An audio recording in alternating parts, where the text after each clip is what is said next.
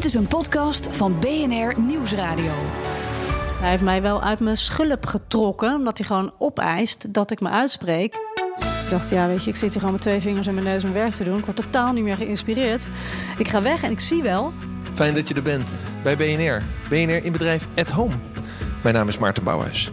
BNR in bedrijf at home is een podcastserie die hoort bij ons wekelijkse radioprogramma BNR in bedrijf. Daar staat het bedrijf centraal en in deze serie staat de ondernemer zelf centraal. En dat doen we thuis, BNR bedrijf at home. En vandaag ben ik de gast bij ondernemer Sanneke Muldrink. Ik zit aan de rand van Utrecht met een tuin vol met groen, een huishouden met twee tienerkinderen. Als ik zo naar de foto's kijk, uh, een grote open keuken. Wel prettig. Uh, met zo'n met zo'n groot eiland. En zo'n heerlijke tafel waarvan je kunt voorstellen dat mensen vooral hier zitten. Uh, met een goed glas en lekker eten en vrienden. En zo'n open veranda. Weet je, zo'n jaren zeventig ding. Dat je zo'n zo'n open veranda hebt met een mooi houtplafond. Prettig huis. Het is licht hier, Sanneke. Het is fijn. Volgens mij is het een prettig huis. Het is een heel lekker huis. Ja, wij zijn ook heel blij hier. Ja, ik kan me helemaal voorstellen. Nou, je hebt mij uitgenodigd hier. En ik uh, vind het leuk om met jou dus door te praten over jou als ondernemer. Je bent oprichter, uh, eigenaar van maar liefst twee bedrijven. Links een data-analyse adviesbureau gespecialiseerd op mobiliteit. En het wat jongere bedrijf Transer, reis- en betaal-app... waarbij je vervoerders en reizigers samenbrengt. Een bedrijf dus in de zogenaamde platform-economie. Twee bedrijven. Uh, dan vroeg ik me af, hoe stel je dan prioriteiten? Ja, dat is uh, soms lastig. En dat gaat altijd een beetje met vlagen. Bijvoorbeeld het afgelopen jaar ben ik echt heel druk geweest met Transer. Terwijl alle jaren daarvoor zei, ja, ben ik vooral heel druk geweest met het opbouwen van links. En ik merk nu ook, nu we Transer weer uh, nou, zeg maar in een wat veiliger vaarwater hebben, omdat we een investeerder aan boord hebben, merk ik dat mijn hoofd weer wat leger is om uh, lekker met links aan de slag te gaan. Ja, maar goed, twee bedrijven, dit fijne huis waar we zitten. Vind je dat je daar genoeg komt? Ja, ik probeer wel echt balans te zoeken. Ja, dat is ook een hele goede. Maar weet je, dat is allemaal all about the choices, zeg ik altijd maar. En werken, weet je, ik ben er wel uh, ja, altijd mee bezig. Maar daarom voelt het ook niet meer echt als werk. Vind ik gewoon heel erg leuk. En uh, ik merk wel dat ik het heel fijn vind om hier te zijn. En eigenlijk met z'n vieren s'avonds eten, zeker met die, uh, nou, die pubers, is het wel heel belangrijk dat je in ieder geval een beetje quality time hebt. Dus samen eten vind ik heel belangrijk. Zakendineetjes, daar ben ik nooit zo'n voorstander van. Deze podcast gaat over ondernemersrisico met als belangrijkste hamvraag hoe hou je daar nog grip op? Hoe zorg je dat er weet wat er speelt of gaat spelen? Want risico's schuilen natuurlijk in heel veel zaken. Van het klimaat tot calamiteiten, van concurrentie tot investeringen. Zelfs veranderingen in de politieke maatschappij of je eigen personeel kunnen je dwingen om je koers te wijzigen. Dus kun je überhaupt wel risico's incalculeren? Daar ga ik samen met Centraal Beheer antwoord op geven. Want deze podcast maak ik samen met een persoonlijke verzekeringspartner uit Apeldoorn. Zij helpen heel zakelijk Nederland vooruit. En dat doen ze met een breed scala aan diensten die bijdragen aan de groei van ondernemers. Dus ook groeien in grip op ondernemersrisico's. Ik vertelde je dat mijn kinderen wat kleiner zijn. En dan, dan denk je bij kleine kinderen, daar heb ik dus heel veel aandacht en tijd uh, nodig. Hè? Soms letterlijk tot de luiers aan toe. Maar toen heeft wel iemand tegen mij gezegd: ja, maar als je pubers en tienerkinderen hebt, vergis je niet, die hebben eigenlijk nog meer aandacht nodig. Klopt, ja, en, en de, de tijd wordt steeds schaarser. Dus de tijd die je dan met ze kan hebben, wat eigenlijk alleen maar s'morgens is bij het ontbijt en s'avonds bij het eten, die moet je eigenlijk gewoon echt uitnutten. Dus dwangmatig dat blijven doen. Precies. Ja, en ondertussen twee bedrijven. Je hebt beide bedrijven opgezet met Paul Roymans, je vaste compagnon. Hoe is jullie relatie? Hoe zou je die omschrijven? Mm, nou, yin-yang. Wij vullen elkaar echt heel goed aan. We zijn, ja, zeg ik altijd, heel verschillend. Maar we vinden elkaar, denk ik, op het vlak dat we het allebei heel belangrijk vinden om een echte connectie met mensen te maken. Um, hij is een echte nou ja, strategische innovator. Kan echt een vlag op Mars zetten, vijf jaar vooruitlopen. Heeft visie. En ik ben veel meer de vertaler naar het gewone volk, zeg maar. Van, met vragen als wat gaan we dan nu doen? En wat is dan stap één? Zodat we ook ja, naar die visie toe gaan bewegen. Ja, uh, en, en is dat juist heel fijn omdat je elkaar steeds complementeert? Of botst dat ook wel eens? Dat je tegen hem zegt van joh, over vijf jaar moeten zorgen, zorgen dat we over een half jaar nog business hebben. Exact, ja, dat is ook zo. Ja, nou, als het aan Paul ligt, heeft hij elke week ongeveer een nieuw idee. Dus daar ben ik heel kritisch op over wat we dan wel en niet doen, omdat we gewoon de business moeten runnen. En we hebben nou, een heel stel mensen in dienst uh, die ook uh, nou ja, allemaal weer brood op de plank moeten hebben. Ja. Beide bedrijven, links, een, een data-analysebedrijf eh, eh, en het bedrijf Transer, wat, wat, wat een app is voor, laten we zeggen, eh, mobiliteit as a service, eh, zitten dus in de mobiliteit. Ja, Dat is waar het over gaat, het openbaar vervoer. ja. Was dat altijd een soort, soort van liefde van jou, dat toen je zelf 19 was, dat je op Interrail ging? Nee, ik ben nooit op Interrail geweest. Nee. Ik ben wel heel erg van het OV. Ik vind het zelf heerlijk. Ik reis altijd met OV. Ehm, en het, maar het is meer zo gegroeid. Want Paul die heeft echt een achtergrond in het openbaar vervoer. Die is eh, mede designer van de chipkaart geweest. En eigenlijk toen wij gingen samenwerken, zo'n twaalf jaar geleden... eh, was het vrij logisch om in zijn netwerk allerlei data-analyses te doen. Omdat er heel veel data is in OV. Mijn achtergrond is meer in eh, nou, eh, dashboarding, eh, prestatieindicatoren, meetbaar maken. En die, die combinatie van zijn netwerk en zijn kennis van het OV... met het datastukje wat ik eh, bij me droeg... eh, bleek gewoon een gouden, gouden combinatie te zijn. En toen dacht je, god, ik wil toch een bedrijf beginnen, dan maar openbaar vervoer. Mm, Ja, we hebben er wel eh, vaak over nagedacht of dat echt een niche was waar we in wilden blijven. Of het niet te eenzijdig was. Maar naarmate we meer en meer gingen doen, zagen we ook wel dat OV-bedrijven hele internationale bedrijven zijn. Een Connection bijvoorbeeld is onderdeel van Transdev, wat nou, een van de grootste vervoerders wereldwijd is. En wij hebben, nou, met links hebben wij ook een kantoor in Sydney. En werken we weer voor Transdev, want die zitten daar ook. Dus het is wel afwisselend genoeg. Dus toen had je ook in één keer internationale business. Precies. Was er een specifiek beslismoment om samen te gaan beginnen? Ja, we hebben eh, iets van drie jaar lang vanuit onze eigen eh, BV'tjes eh, samengewerkt. Toen, eh, weet je, het was dan zo, we schoven elkaar eh, werk toe. De marge die we samen creëerden, daar gingen we gave dingen van doen. Gingen we naar India, naar TED. Of we gingen naar MIT in Boston. Of we gingen met Erasmus mee naar China. Puur om onszelf ook te blijven inspireren. Want wij vonden altijd, als je een eenpitter bent... moet je wel zorgen dat je ook oplaadt. En dat je altijd vernieuwend eh, kunt blijven zijn. Dat was ook eh, een mooie gelegenheid als je samen in een vliegtuig zit. Economy class neem ik aan, want meer geld was er niet. Dat je elkaar ook een beetje lid kennen. Exact, dat was een hele goeie. Ze zijn heel veel met elkaar op reis geweest in de eerste drie jaar. En we hebben heel veel projecten gedaan. En pas na drie jaar eh, ja, kwamen wij ook mensen tegen waarvan we dachten... ja, die moeten we gewoon aan ons gaan binden. Die willen we hebben, die moeten met ons werken. En we hadden ook heel erg veel werk. Dus ja, op een gegeven moment heb je dan mensen op de loonlijst... en dan is het eh, tijd ook rijp om een BV op te richten. Dan ga je samen een bedrijf beginnen, ga je samen naar een notaris, allebei 50% aandeelhouder. Je, je schrijft de standaard voorwaarden op. Hoewel je elkaar dan al drie jaar kent en met elkaar op reis bent, is dat dan toch heel spannend? Ja, ja, het is nog steeds heel spannend, zeker. Maar het voelde ook wel weer een beetje als een natuurlijke stap. Want wat was het anders? Dan zouden we naast elkaar klussen blijven doen. En wij vonden het ook wel weer een avontuur om te kijken van... oké, dan krijgen we mensen op de loonlijst. Oh, dan moeten we een kantoor gaan huren. Oh, dan moeten we nog meer eh, gaan verkopen om die mensen aan het werk te krijgen. En zo is het eigenlijk afgelopen tien jaar ook een beetje gegroeid. Maar dan kom je dus i- toch in het verschil met een relatie hebben, maar niet samenwonen en dus de leuke dingen met elkaar doen. Tot samenwonen, namelijk ja, een kantoor huren en, en al ruzie kunnen krijgen over de kleur van de vloerbedekking. Ja, ja, ja, ja, nou daar hebben we meestal geen ruzie over, maar wel over heel veel andere dingen.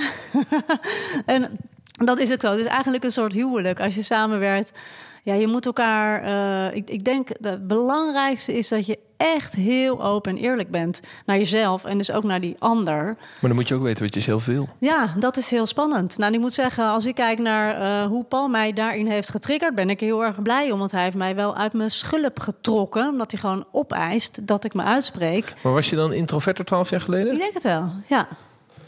Of, of had je wel je gedachten, maar je dacht, ja, wie ben ik om, om dat nu direct op tafel te leggen wat ik dan wil? Ja, dat heel erg een beetje opgegroeid met eh, vuile was hangen niet buiten. En ook heel erg, ook red mezelf wel, eh, maak je maar geen zorgen. Alles toch een beetje naar binnen, ik los het zelf wel op. Terwijl dat eigenlijk helemaal niet leuk is voor de buitenwereld, want dan kunnen ze ook niet helpen. En Paul heeft dat getriggerd bij jou. Is dat blijven pushen? Ja, Eh, en als jij je niet uitspreekt, dan kom je toch in conflict, omdat je dan keuzes gaat maken die je achteraf niet had gewild. ja, exact, exact. Ja, en dan is het, weet je, en dan, dan, dat zeg ik ook altijd tegen andere mensen. Dan denk ik, ja, als je je niet uitspreekt, dan moet je ook gewoon de co- consequentie daarvan nemen. Weet je, dat is dan een keuze geweest. Of je neemt invloed, je spreekt je uit. Dat is ook trouwens een keuze, kan ook consequenties hebben. Maar daar moet je wel volwassen naar kijken. En wat heb jij dan bij Paul getriggerd? Ehm, Want het zou Nou, prettig zijn als het wel wederkerig is. Ja, dat, eh, hij zegt wel wel. Hij, hij, hij zegt al wat hij heel fijn vindt aan mij is dat ik heel goed ben in eh, het kijken naar allerlei zaken vanuit verschillende invalshoeken. Ik kan me heel goed verplaatsen in andere mensen. En hij is wat eh, monomaner daarin. Hij heeft vooral zijn eigen idee en dat kan hij dan heel sterk verkondigen. Maar dan moet hij ook in staat zijn dat als jij eens een keer een ander perspectief laat zien, dat hij zijn mening aanpast. Ja, dat doet hij ook hoor. Maar dat, heeft, dat gaat niet vanzelf. Dat heeft een paar jaar geduurd. Dat ja, en dat is nog steeds wel zo. Als je, weet je, mensen veranderen natuurlijk ook niet zozeer, maar je kunt wat bewuster worden van hoe je in elkaar zit. En dat, dat monomaan heeft ook heel veel goede dingen, want hij gaat gewoon eh, echt voor zijn zaak en hij geeft nooit op. Echt een pitbull. Terwijl ik dan ook wel wat genuanceerder ben en kijk van ja, maar bekijk het even vanaf de andere kant. Eh, misschien moet je even nu een beetje rustig aan doen. Het klinkt als ehm, een soort ideaalplaatje. Dus als je een compagnon hebt, dan zegt altijd iedereen: ja, zorg dat je elkaar aanvult. Ja. Dat doen jullie. Ja. Tegelijkertijd ga je die worsteling door, want het is ook een wedstrijd. Het is ook een, een strijd, misschien wel, soms met jezelf. Ja, In de afgelopen tien jaar, je kinderen zijn 13 en 15, dus die waren toen 3 en 5. ja. De, de- is dat een moeilijke cocktail? Dat, bedoel, dat geldt misschien voor Paul net zoveel als voor jou. Dat, dat weet ik eigenlijk niet. Maar, maar eh, dat, je, dat je zoveel energie ook in die nieuwe partner moet stoppen. Terwijl je, ja, je hebt thuis ook gewoon een leven te runnen met z'n vieren. Samen met je man die ook fulltime werkt, net zoals jij. Ja, ja, ja, ja. Nou ja, als ik terugkijk, denk ik, jeetje, hoe deed ik het? En ik zat ook nog in een band. Dus hoe heb ik dat overleefd? Wat, zing je of Maar, speel je eh, iets? saxofoon. Oh, ja, ja.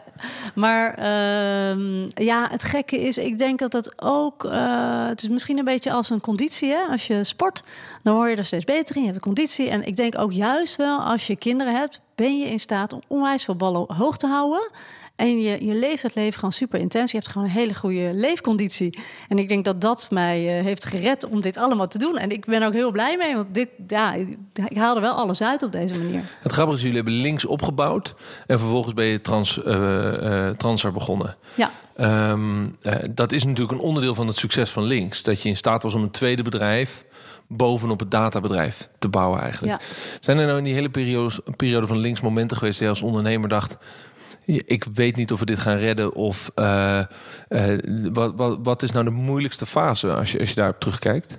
met links. Ja, Ehm, nou ja, links heeft een mazzel gehad dat wij begonnen met data voordat het een hype werd. Dus wij zijn eigenlijk op de big data hype zijn wij heel erg gegroeid. Dus we, we hadden ja, zulke grote klanten, ProRail, NS, eigenlijk alle vervoerders in Nederland en ook heel veel in het buitenland, dat we altijd genoeg werk hadden. Het moeilijkste was vooral om goede mensen te vinden. En inmiddels hebben wij wel eh, nou, mooie kanalen met de universiteiten, zodat die mensen ons weten te vinden. En we hebben ook een hele uitgesproken cultuur met het bedrijf, dus je weet eh, waar je voor kiest als je bij ons solliciteert. En het moeilijkste is dus eigenlijk, ik heb weinig wakker gelegen van, oh, we hebben te weinig werk. Of het is, was meer, eerder, te, we hebben te veel werk. En dat is eigenlijk een luxe probleem. Dus ja daar- zeker daar- als je de mensen niet kunt vinden. Nee, precies. Dus, dus dat, dat was het meer. En het is denk ik op een gegeven moment, ook toen we met Transfer begonnen, waren we wel heel erg toe aan een nieuwe uitdaging. Dus hoe gek dat ook klinkt, hè? want je bent een bedrijf aan het bouwen, maar dingen worden ook routine. Elke maand weer die facturen en weer je weekoverleg en je, je, je eindejaarsronde met je mensen evalueren. En alles is ook routine. Dus langzaam wordt het bedrijf routine, komen er systemen. En Ja. dan ben je als ondernemer eh, daarop uitgekeken. Ja, dan denk je, er moet, er moet weer wat Ja, nieuws. er moet er nieuws gebeuren. En zo is het eigenlijk met Transfer gekomen. Dat maakt je wel een echte ondernemer als je dat, als je dat gevoeld hebt. Dat zeg jij. Ja, dank nou je. ja, ik spreek veel ondernemers Ja. en die zeggen allemaal... die opstartfase is leuk en nieuw bouwen is leuk... en op een gegeven moment Ja. ben ik er klaar mee. Ja, Dan verkoop ik de tent of ik zet een manager neer... en dan ga ik weer ondernemen. ja. Met-. Dus dan zeg ik, dat maakt jou dan een echt ondernemer. Ben je dat, ben je dat eigenlijk altijd geweest? Nee, helemaal niet. Nee, ik heb ook eh, eh, lang in loondienst gewerkt. En ik ben nu dus, nou, ik ben nu eh 48. Eh ben al heel wat jaartjes aan het werk. En ben nu dus 12 jaar ondernemer. Ja, dan was je 37. Ja, ja dus tot Dan die had je al tijd. 15 eh, jaar dat- carrière achter de rug. Ja, precies. Ja, gewoon eh leuke Want je hebt een juridische achtergrond. Je bent jurist, Klopt. je kon advocaat worden. Ja. En, alle, andere, alle andere best in class van de universiteit, die gingen advocaat worden. Die dachten, de Zuidas wacht op mij. Ja, Ik ben de nieuwe discipel van de Zuidas. ja, ja, ja, dat dacht En- ik ook tijdens ben je mijn op de studie. Zuidas geweest? Ja, zeker. Ik ben nou de Tiel in Parijs, in Rotterdam eh, stage chic. gelopen. Heel chic. Maar toen dacht ik, dat is mijn wereld helemaal niet. Echt verschrikkelijk. En ik denk dat dat wel belangrijk is. Dat je echt wel naar jezelf ook gaat kijken van... welke kant ga ik nou op? Want tijdens zo'n studie ben je dat hoofd heel erg aan het voeden. En op enig moment voel je... oh, ik ben ook nog een persoon. Oh, wat wil ik eigenlijk? Met wat voor mensen wil ik mij omgeven? Wat voor soort werk wil ik doen? En ik merkte dat die eerste jaren waren voor mij heel belangrijk... om me vooral te omgeven met leuke mensen. Nou, toen ben ik bij Ensamhout gaan werken. Onwijs leuk adviesbureau. Superveel geleerd. En eh, daarna ja, wilde ik een managementervaring opdoen. Dus toen heb ik gewoon gesolliciteerd op een people management functie bij een grote verzekeraar. En daar ook weer heel erg veel geleerd. Maar ja, dan ben je dus een aantal jaren op pad. En het ging heel erg kriebelen. Dat ik dacht, oh, weet je, ik wil gewoon meer vanuit mijn eigen kracht iets neerzetten. En dat is ook echt een zoektocht geweest. Hoor. Weet je, Het grappige is dat bedrijven als verzekeraars, grote corporate bedrijven, die schrijven nu allemaal in hun speerpunten op dat ze ondernemende mensen of ondernemend gedrag willen onder hun mensen. Maar dat is daar toch vaak helemaal niet. Nee, daar is heel weinig ruimte voor. Ja. Ja, zeker. Ja, ja nou ja, het- het- het- ik moet zeggen dat dat, eh, dat dat brak me ook op. Dat is ook een reden waarom ik weg ben gegaan. Ik dacht, ja, weet je, ik zit hier gewoon met twee vingers in mijn neus mijn werk te doen. Ik word totaal niet meer geïnspireerd. Ik ga weg en ik zie wel, ik ga gewoon voor mezelf beginnen. En, en dan moet je wel iets vinden van wat ga je dan doen? Waar ben jij dan zo goed in? Waar dat- zitten ze op te Toen wachten? ben je vrij snel met Paul projecten gaan doen. Ja, ja. En, en is dat dan toch, ehm, eh, laten we zeggen, de persoon die graag samenwerkt en met leuke mensen dingen doet? O- of vond je het ook gewoon heel spannend en moeilijk om helemaal alleen dingen te doen? Nou, ik heb, het gek is dat ik al heel erg snel hem tegenkwam. En eh, het was meer dat ik... eh, ik kon zeg maar doorgaan als soort interim klussen... meer in die verzekeringsbusiness doen wat ik al kon, maar dan in mijn eentje. hè. En hij had zoiets van, ja, maar we moeten gaan rellen in OV-land. En ik heb eh, allemaal gave ideeën, je moet met mij mee. En eh, dit is toch waarom je voor jezelf bent begonnen. Hij is echt aan me gaan trekken. En hij heeft mij gewoon getriggerd van, kom op, weet je. Ja, wij moet, jij moet gewoon bij mij komen. En, en zo zijn we, zijn we begonnen. Dus ik heb me eigenlijk heel erg laten verleiden... door al zijn gave ideeën en zijn missie. Dus eh, je mag hem ook wel dankbaar zijn dat hij jou naar dat ondernemerschap heeft geduwd. Zeker, ja, ja, ja. Ja, ja, absoluut. Nee, ik ben echt eh, door hem geïnspireerd geraakt om het te doen. En hij geeft mij heel veel vertrouwen om het te doen. Ik geef hem heel veel vertrouwen om het te doen. Weet je, dat is denk ik belangrijk. Was hij al ondernemer daarvoor? Eh, hij was, hij had wel, was één of twee jaar eh, had hij Oh al ja, net deed wat klussen. Ook in Ja. zijn eentje, Ja. ja. En, en wat, wat denk ik leuk is, want je hebt natuurlijk altijd ups en downs. En denk je, oh god, en het lukt allemaal niet. En zeker met Transer. En dat we elkaar er elke keer weer doorheen slepen... om toch te blijven vertrouwen dat het wel gaat lukken. Vind je dat je hem iets verschuldigd bent? Omdat hij die prikkel is geweest die jou die ondernemer heeft gemaakt. Mm, nee, ik denk dat het wel echt samen is gegaan. Denk ik wel. Maar je zou het eens aan hem kunnen vragen of hij vindt dat ik hem iets verschuldigd ben. Ja. En wat dan? Nee, ja, precies. Nee, ik, vraag, ik vraag jou naar het gevoel daarover. Eh, omdat je nu eh, zo lang samen onderneemt en al die stappen samenzet. En heel veel ondernemers die met een compagnon werken, eh, die, nou, dat gaat in de meeste gevallen ook mis. En soms gaat het, gaat het positief mis in de zin van de een stap eruit en het bedrijf gaat door. En soms wordt het ruzie.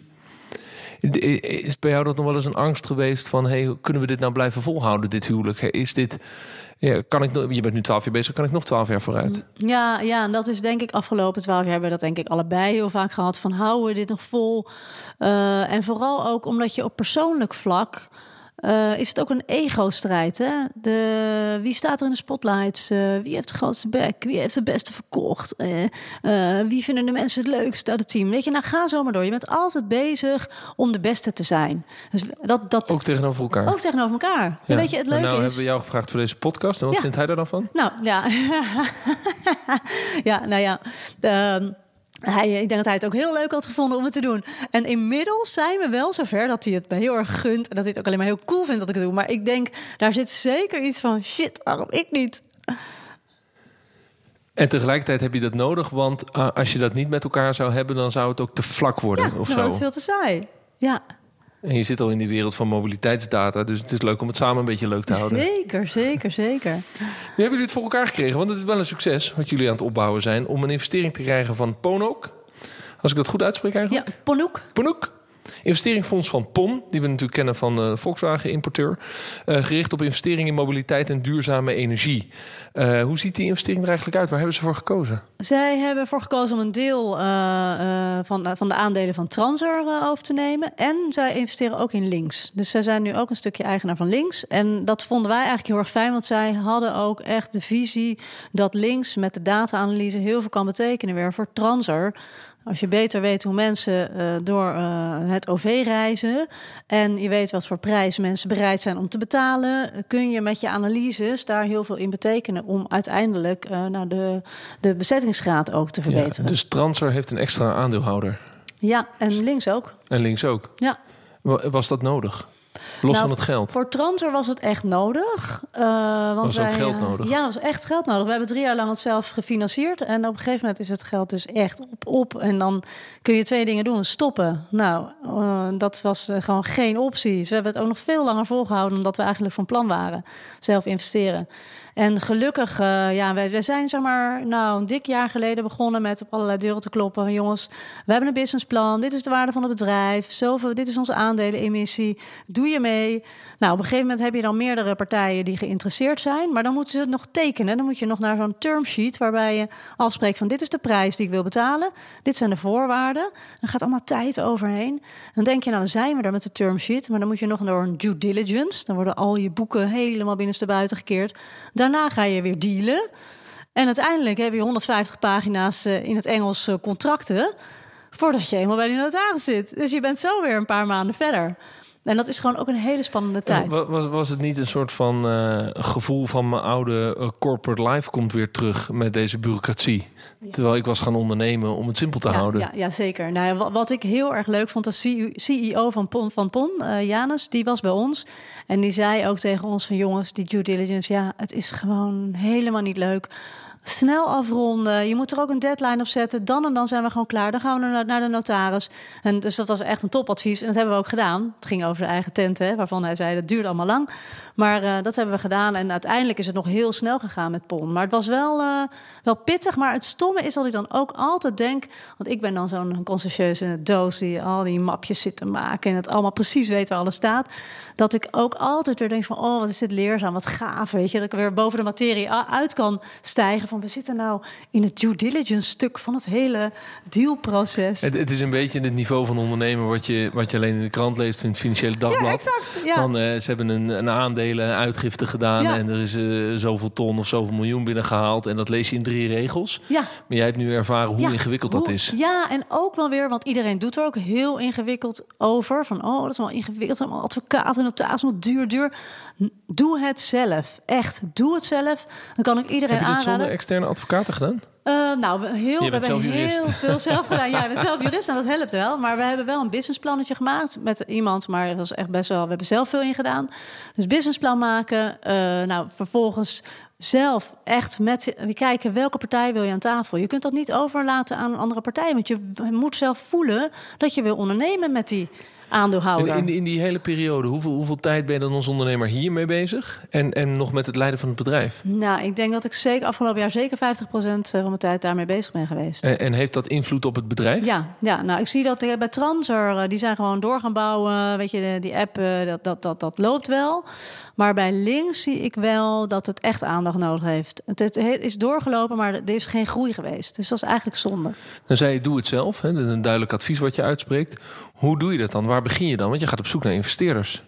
Ja, ga, je, ga je dan googlen? Wat ga je doen? Ja, nou, nou, meerdere. Ten eerste ga je je uitspreken naar, naar, je klanten of naar andere invloedrijke mensen. Van nou, wij hebben geld nodig, we hebben een businessplan, we zijn zoveel waard. Uh, we willen, uh, weet ik veel. Zoveel waard zoveel denken procent. wij. Ja, precies, waard, denken, wij, denken wij. Is de toekomstige waarde. En, en, en wat je wel ziet is dat je netwerk dan ook wat gaat werken. Dus dan uh, kom je aan tafel bij mensen waar, je, ja, uh, waar de rode loper uitgaat van nou hier via via. En je gaat ook zelf wel op deuren kloppen. Uh, bijvoorbeeld een partij als je in het hoofd hebt van nou, daar wil ik graag mee praten. Dus, en, en dan gaat dat balletje wel een beetje rollen. Want dat, die wereld, die investeringswereld, die praat ook weer allemaal met elkaar.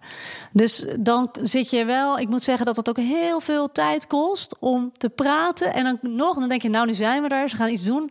Nee, doen we toch niet. Dus ja, dan moet je gewoon weer van vooraf aan beginnen. Heb geduld.